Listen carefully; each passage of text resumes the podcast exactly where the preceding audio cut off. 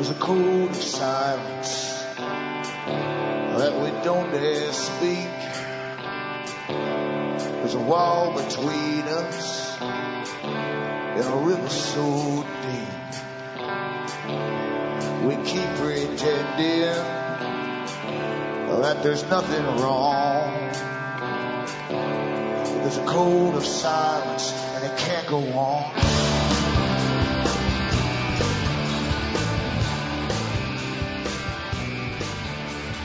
Hi folks, I'm Alan Watt. This is Cutting Through the Matrix on the 17th of July, 2013. I always ask newcomers to make sure they use the website cuttingthroughthematrix.com.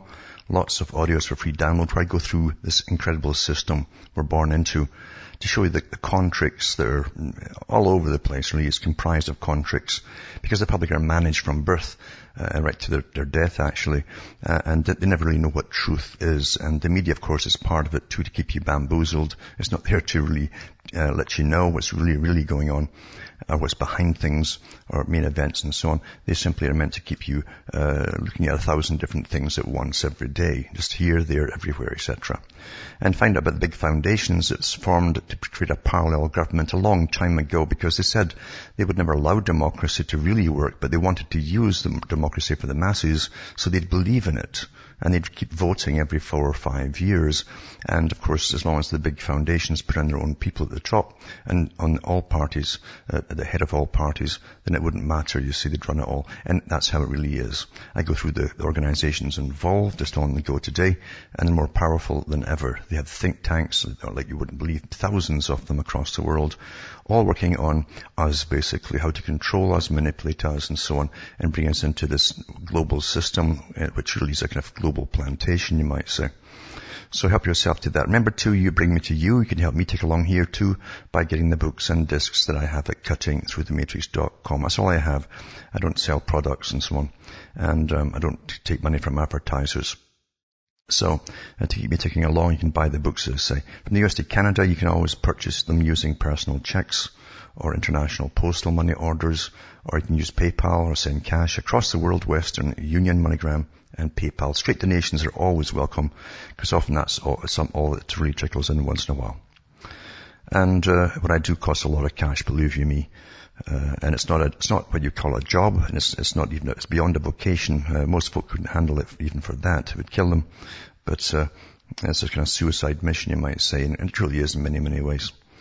But I had to just come out at the right time and, and start changing the whole idea of what was really happening to the public because even the Patriot stations were off, off the topics, really, what was really happening above them.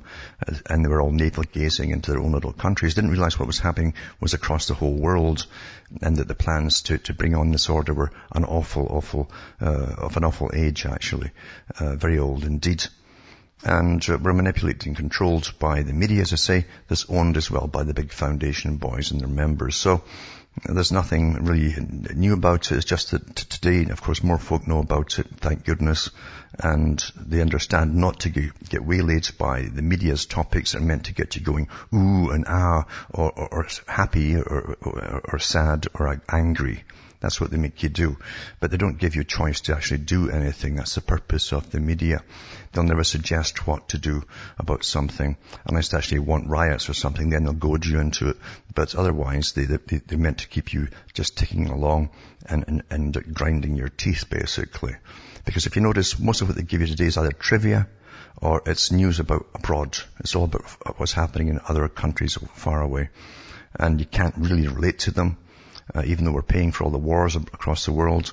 But this is what's necessary to bring in a global society and the standardization of central banks, private central banks across the entire world and all under the, the, under the Bank for International Settlements. Now the BIS the central banks were all set up a long time ago by the Royal Institute of International Affairs, Council on Foreign Relations and as members. And they planned it, they wrote it on their own books, they said what they'd bring in, a hundred years ago. And here we are going through it all and folk don't know. It's not taught in school. Back with more after this break.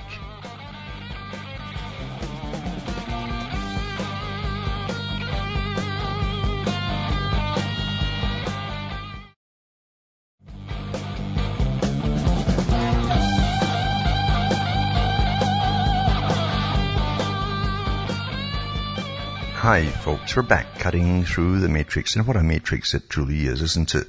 Because um, everyone's looking for the truth and uh, it's like Pilate said, you know, is, is, what is it, what is truth? Because uh, I guess in all ages too, those at the top decide what version of truth the general public are going to get. And in other words, the, there was the power elite of the day decide what it's going to be. And we're conned and conned from childhood right through. That's what school's for, really to con you into social engineer you as well, to be uh, the, the, updated type of citizen for the next round uh, of changes and so on. And you'll all think that these changes are all quite natural. You don't realize you're, you're simply following an agenda uh, written out a long time ago and planned a long time ago by uh, certain political organizations, uh, but, but which generally don't run for politics. But, um, here's an article here to, to show you the spin that's put on things as well. It's all done by perception, perception management. Uh, and this from Britain. And remember in Britain they call the politicians ministers and also some of the top bureaucrats as well. But it says ministers try to twist the truth over plans to block online pornography so that David Cameron, the Prime Minister, can declare victory on the issue. So, so they, it says the ministers have secretly urged internet giants to pretend they're blocking online porn so that David Cameron can declare the victory on the issue. A, a letter leaked from the Department for Education asked the main internet service providers to rebrand their anti-porn filters as being default on, giving the impression that adult material is automatically blocked when it's not. The letter from a, an official at the Department of Education and, and, leaked by industry insiders tells providers without changing what you'll be offering, the Prime Minister would like to be able to refer to your solutions as default on. Would you be able to commit to include default on or similar language? This is a question from the Prime Minister, both in the setup screen and public messaging. The extraordinary demands appears to encourage internet firms to exaggerate the level of protection they're giving families. The shadow culture minister Helen Goodman condemned the move and warned it could lead to parents assume, to assume wrongly that their children were protected from online pornography. She said it's disgraceful that instead of trying to get the ISPs to switch their filters to default on position, they're trying to persuade them to just say that they're doing it, she said. It's a deliberate attempt to mislead parents and it's dangerous because it means that people won't be taking the precautions they need to be taking. If people think filters are switched on when they're not, there's obviously a risk that they won't be on their guard in the way that they should be.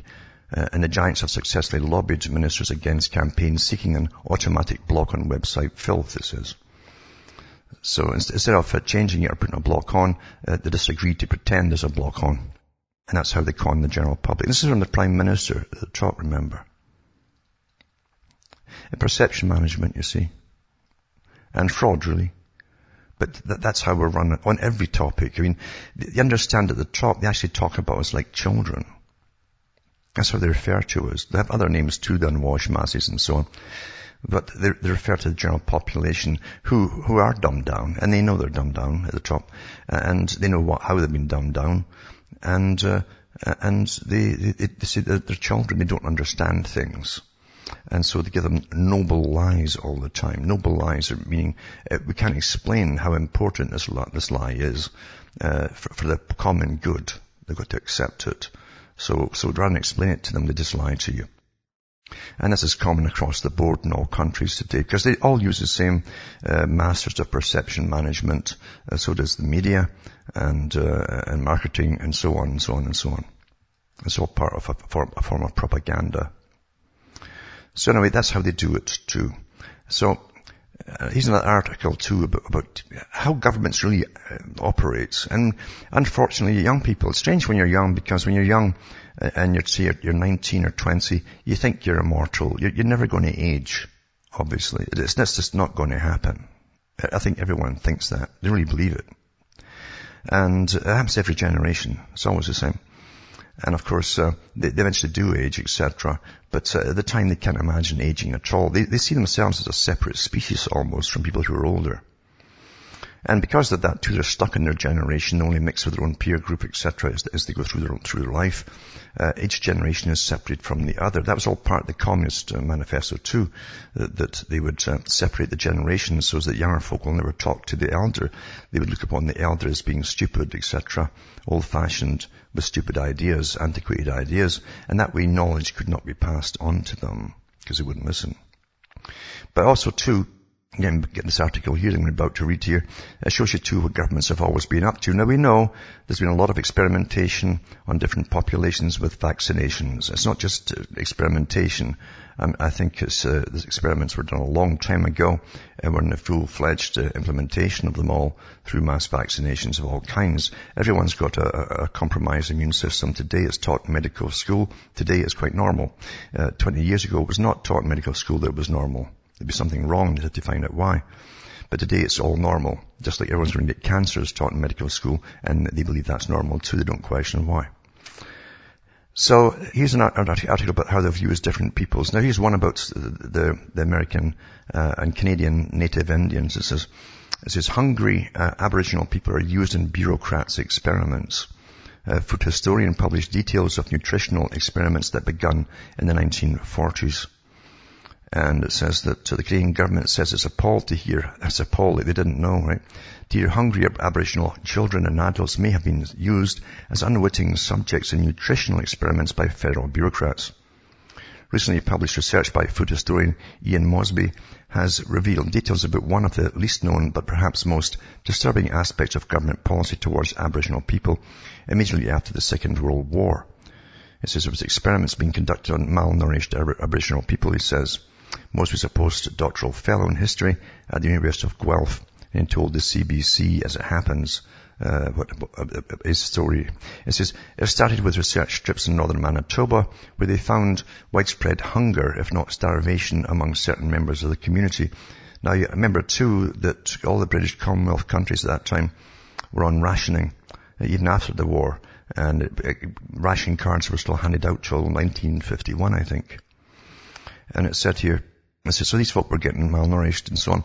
It says, and one of their immediate responses was to design a controlled experiment on the effectiveness of vitamin supplementation on the population. Mosby also found that plans were developed for research on Aboriginal children in residential schools in British Columbia, Ontario, Nova Scotia and Alberta. It says if this story is true, then it's abhorrent and completely unacceptable a spokesman for the Aboriginal Affairs Minister uh, Bernard Valcourt stated in an email late Tuesday.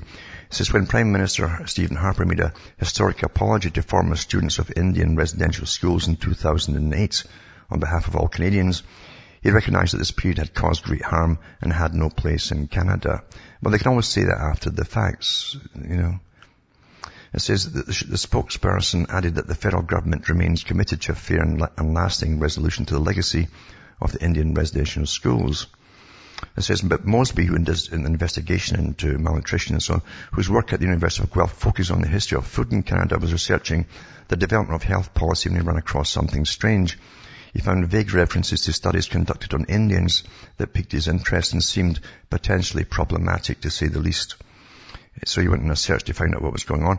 Government documents eventually re- revealed a long-standing government-run experiment that came to span the entire country and involved at least 1,300 Aboriginals, most of them children. It began with a 1942 visit by government researchers to a number of remote reserve communities in northern Manitoba, including places such as the Pas and Norway House. They found people who were hungry, beggared by a combination of the collapse of the fur trade and declining government support. Also found a demoralized population marked by, in the words of researchers, shiftlessness, indolence, improvidence and inertia. The researchers suggested these problems, so long regarded as inherent or hereditary traits in the Indian race, were in fact the results of malnutrition. Instead of recommending an increase in support, the researchers decided that isolated dependent hungry people would be ideal subjects for tests on the effects of different diets. This is a period of scientific uncertainty and, uh, around nutrition, said Mosby. Vitamins and minerals had really only been discovered during the interwar period. In the 1940s, there was a lot of questions about the, what uh, human requirements for vitamins were. So they began in 1942 on 300 Norway House Cree Indians. Of that group, 125 were selected to receive vitamin supplements which were withheld from the rest. At the time researchers calculated local people were living on less than 100, 1,500 calories a day. Normal healthy adults generally require at least 2,000. The research team was well aware that these vitamin supplements only addressed a small part of the problem, because you need proteins and all the rest of it too, right? Mosby writes, the experiment seems to have been driven at least in part by the nutrition experts' desire to test their theories in a ready-made laboratory populated with already malnourished human experimental subjects. So it's spread across the country, etc., etc. and names all the different places and, and so on. And even held, deliberately held milk rations for two years to less than half the recommended amount to get a baseline reading for when the allowance was increased. And another children were divided into one group that received uh, vitamin, iron and iodine supplements and one that didn't. One school depressed levels of vitamin B1 to create another baseline before levels were boosted and a special enriched flour that couldn't legally be sold anywhere in Canada under food adulteration laws was used on children at another school. And so they went on and on and on. So it's quite something when you find out that governments have always been up to these things. Remind you too, they've done it in the States, on different communities in the States over the years, and they've done it in other countries too, Britain as well, in certain areas as well, under the national health in the early days too, because the public are very trusting, and when the docs and the nurses come around to them, they believe everything they're told, they question nothing, and they're parts of experiments, of course. They're part of experiment. So I'll put this link up tonight too. Also, the human papilloma virus vaccine is exposed as Japan health authorities withdraw recommendation to vaccinate. I put this one up before, and I'll put up again because it's a good article too, and you can actually hear the ones who created the, the vaccine say it was no use anyway. Now I hear the music coming in, so I'll be back after these messages.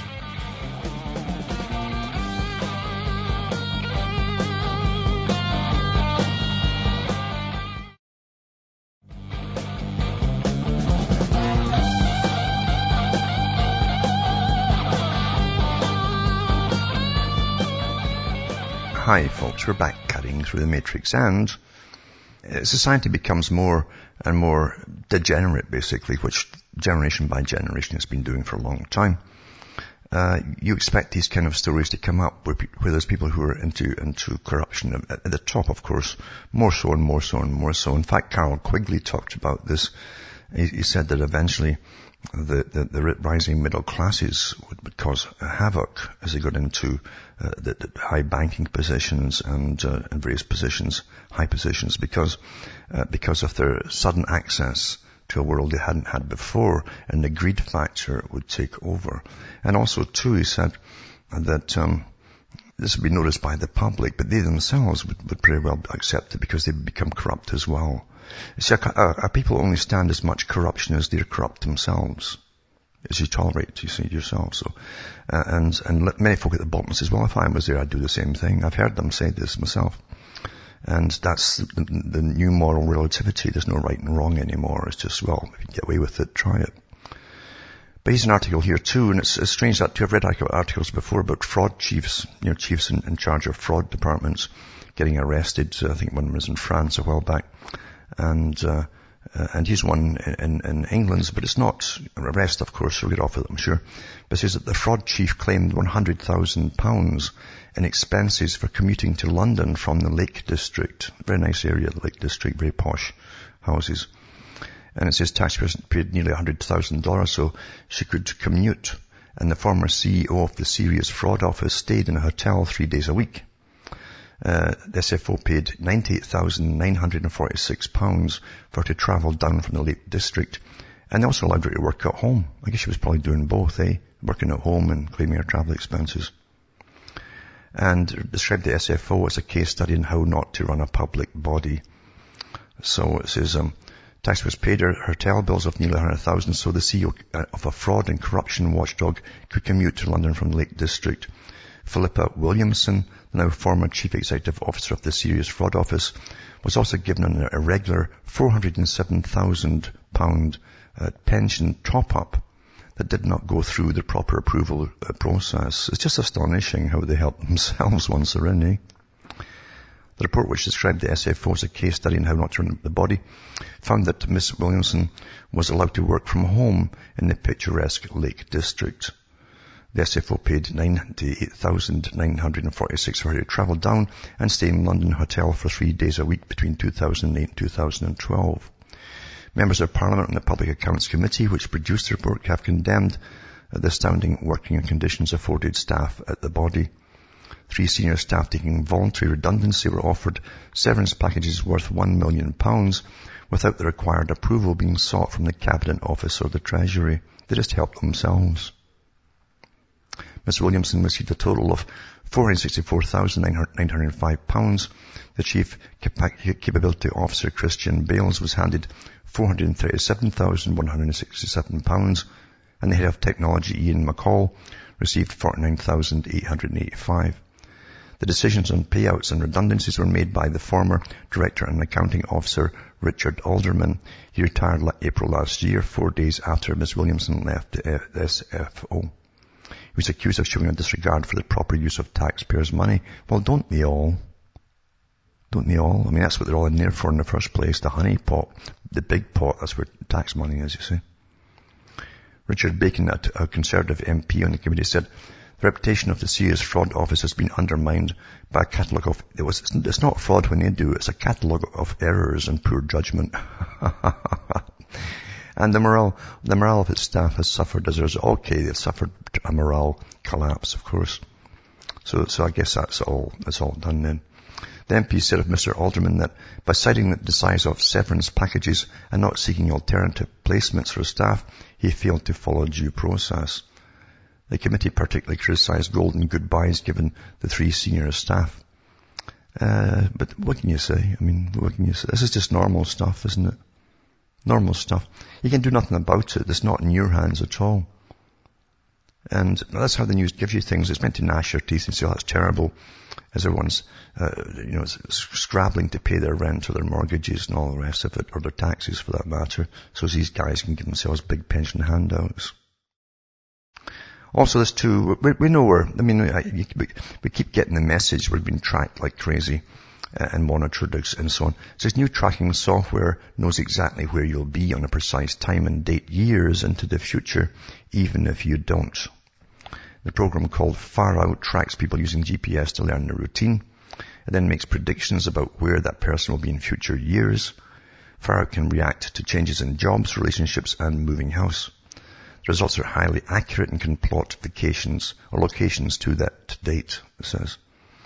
And it says, um, it then uses the information to actually guess the future locations will, and will uh, adapts its predictions even if someone changes where they are, residences or relationships too, or moves the house. And it says, um, under GPS systems carried by volunteers and fitted to the transport, they use on a daily basis, the researchers were able to plot around 150 million location points. Furthermore, over 32,000 days worth of precise GPS data was collected. The information was fed into the far out software, which uses an algorithm to predict where a person will be in the future based on where they've been in the past. It does this by accurately learning a person's routine. It also gets, they also know all the people that you chat to too, and it's got all the data about their, their birthdays and so on, uh, and birthday parties, and do you attend them or not? If you do, you'll be that person's. But you know, it's quite simple. They have all, they know you completely, folks. Back with more after this.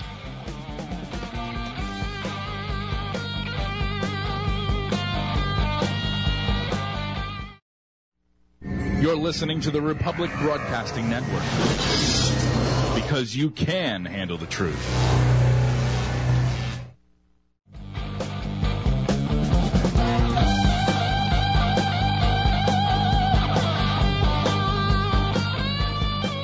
Hi folks, I'm back cutting through the matrix. And tonight too I'll put up a link to a YouTube. Small, as a short video.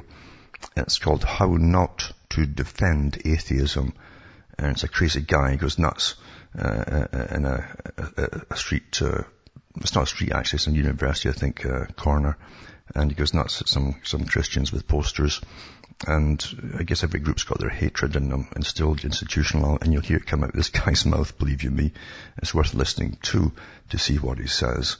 Because it's coming from a certain segment and he's obviously been indoctrinated into it too.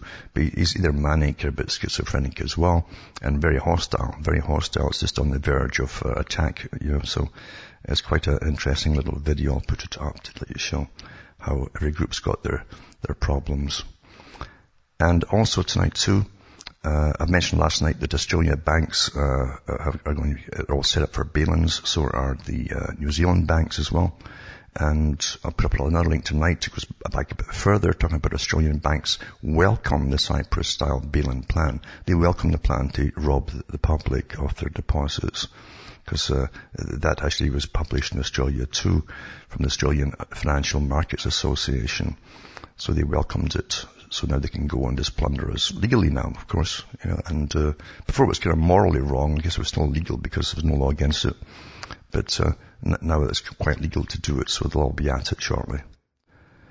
And also blood money. says the UK's 12.3 billion pound arms sales to repressive states. I'll put that up too.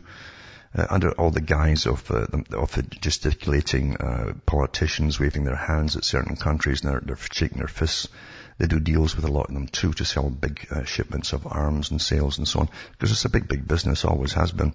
And of course the politicians still get money for, when they run for office from all types of corporations, including the arms industry, big time. So I'll put this one up tonight too to see what countries are giving them to.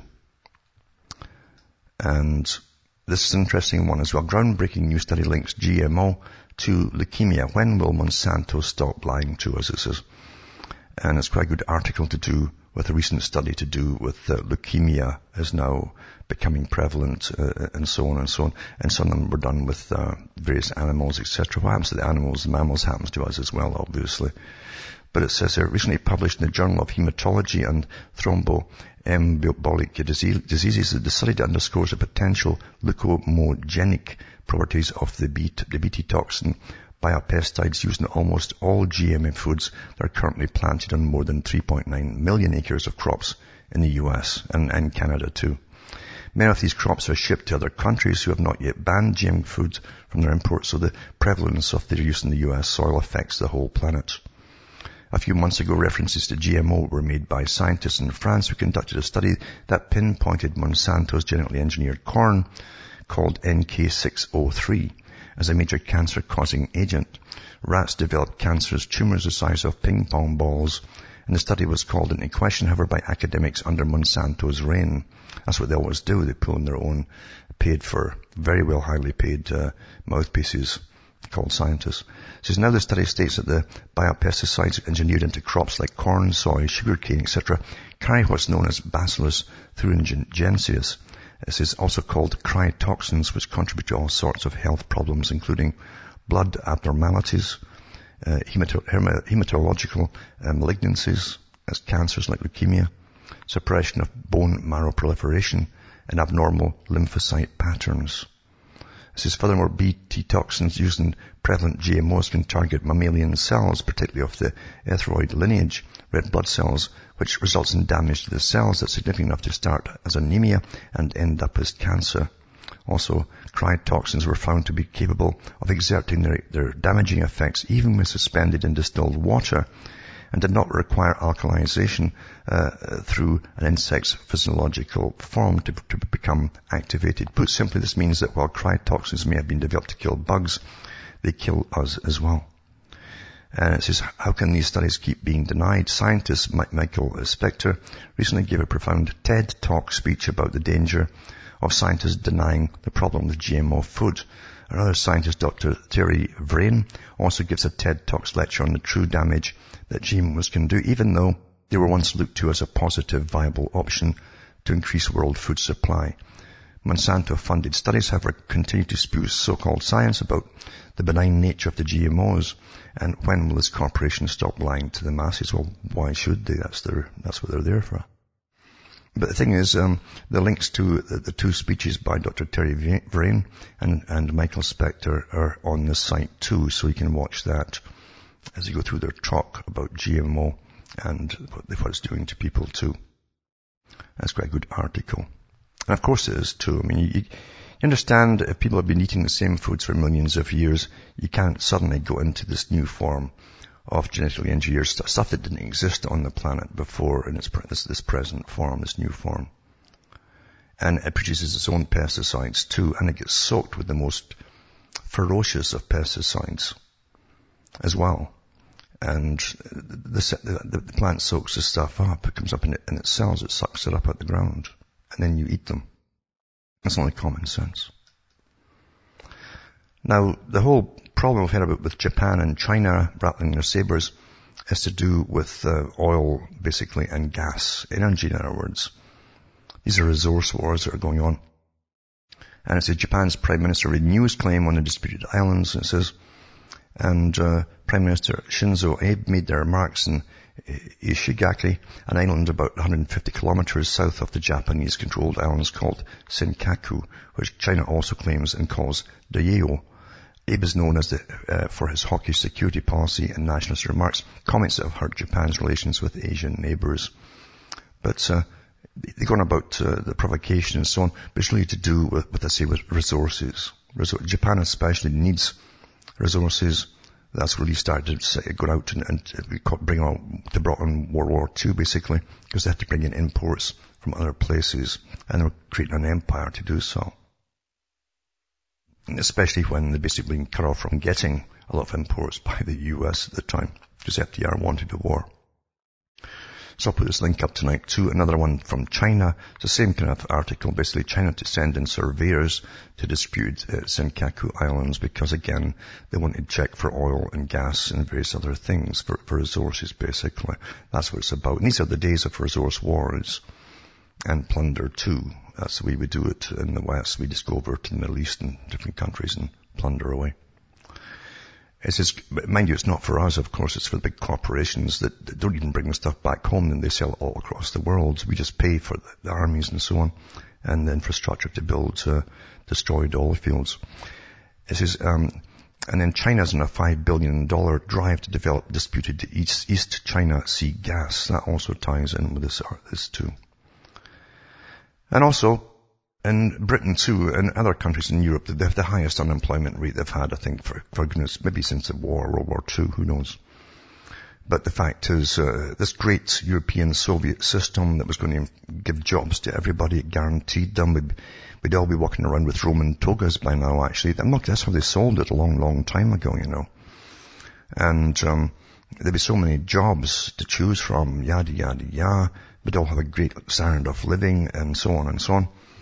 Uh, and here you are. This is back to the 90s. Number of, of people out of work for more than a year. It's the highest level since 1996. It's probably actually much bigger than they say.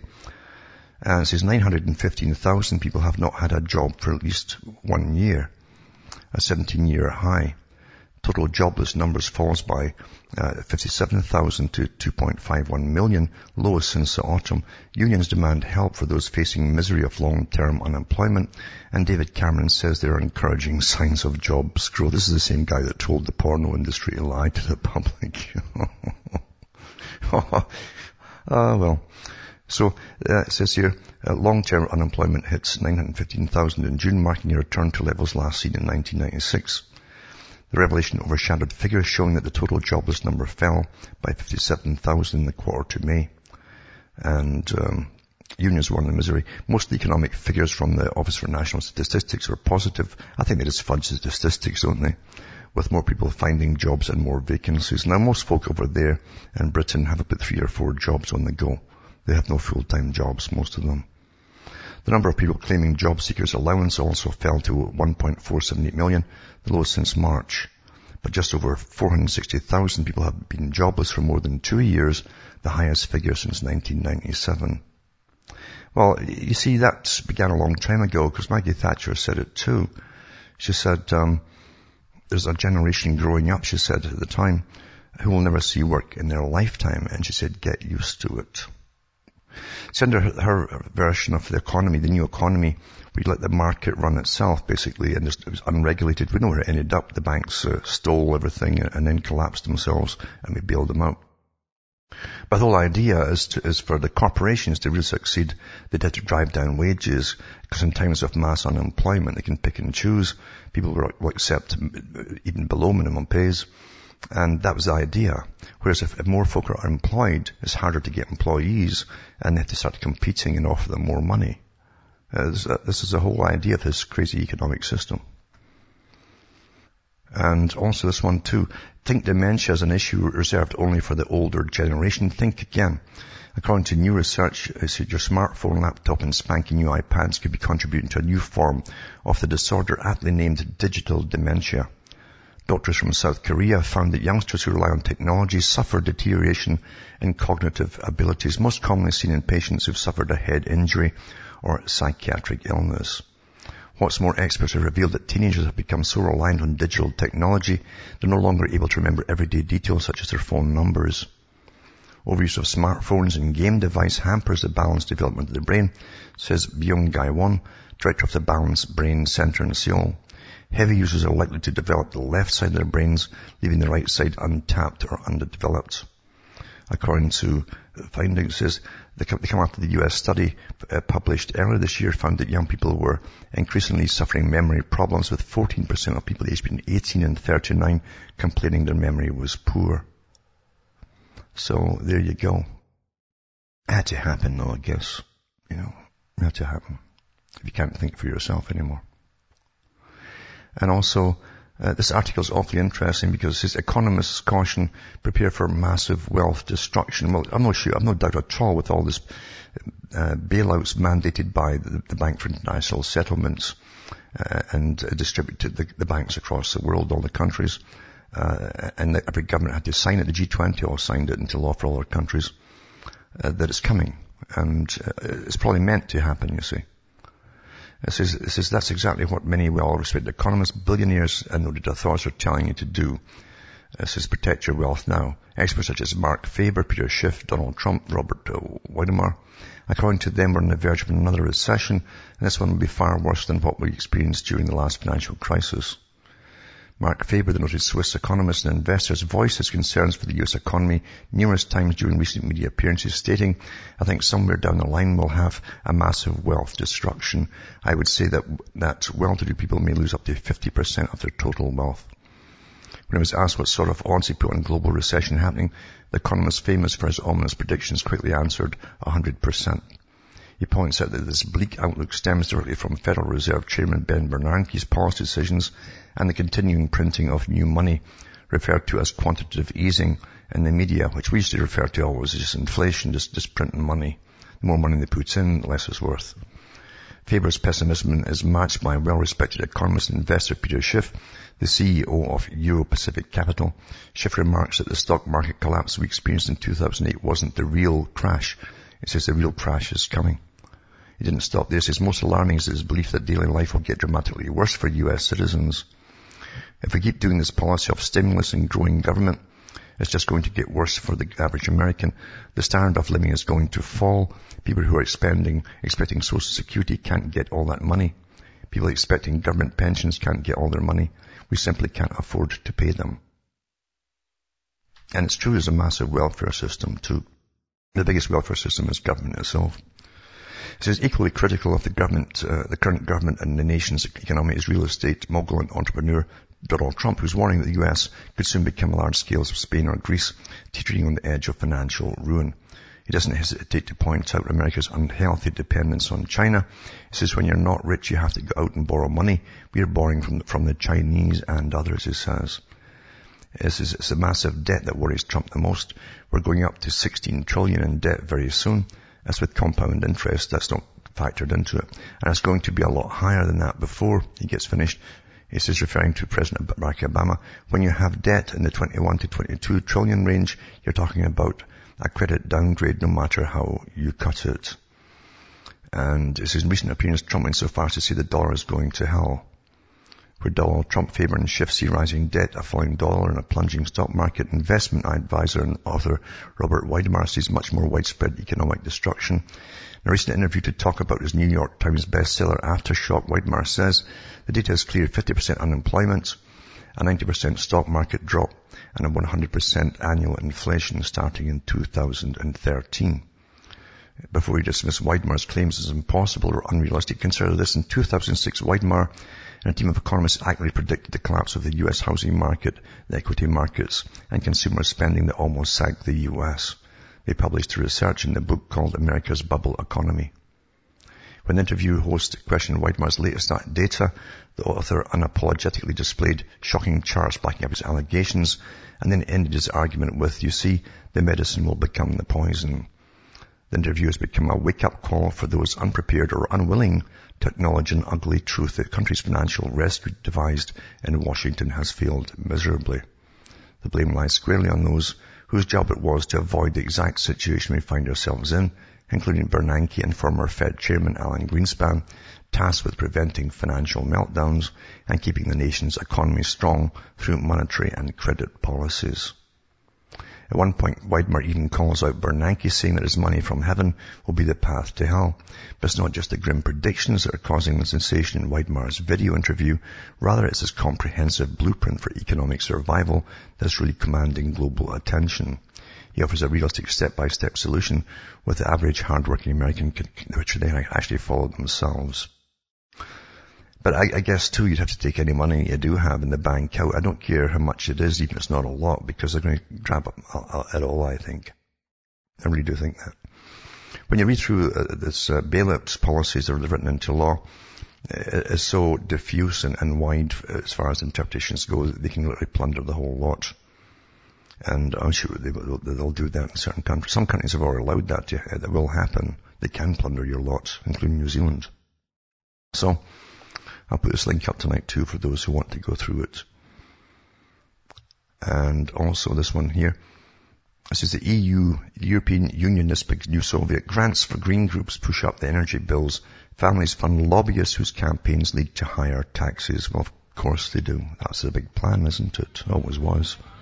Back with more after this.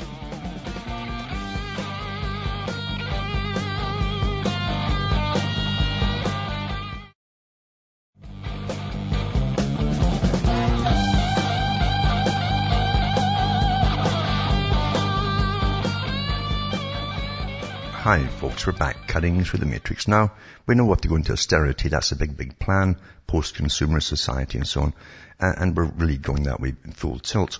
But this article ties in with that. It says EU grants, European Union grants, in other words, government grants for green groups push up your energy bills. Families fund uh, lobbyists whose campaigns lead to higher taxes. Britain alone has given 8.6 million pounds to environmental groups since 1997 campaigners are pushing for new regulations that could lead to higher energy bills. And that's so you give the money to, to the radicals, they protest for, and they want higher taxes to, so that folk will use less energy. And the government says quite happily to them, oh, okay, we'll, we'll increase the taxes. Uh, this is, in other words, they're an arm of government, and they get money from other governments too, and the EU as well on top. It's a going concern, believe you me. So British families are knowingly providing millions of pounds to green lobbyists who campaign for higher taxes on the energy bill. Actually, uh, you've got to understand you're, paying for all radicals, folks.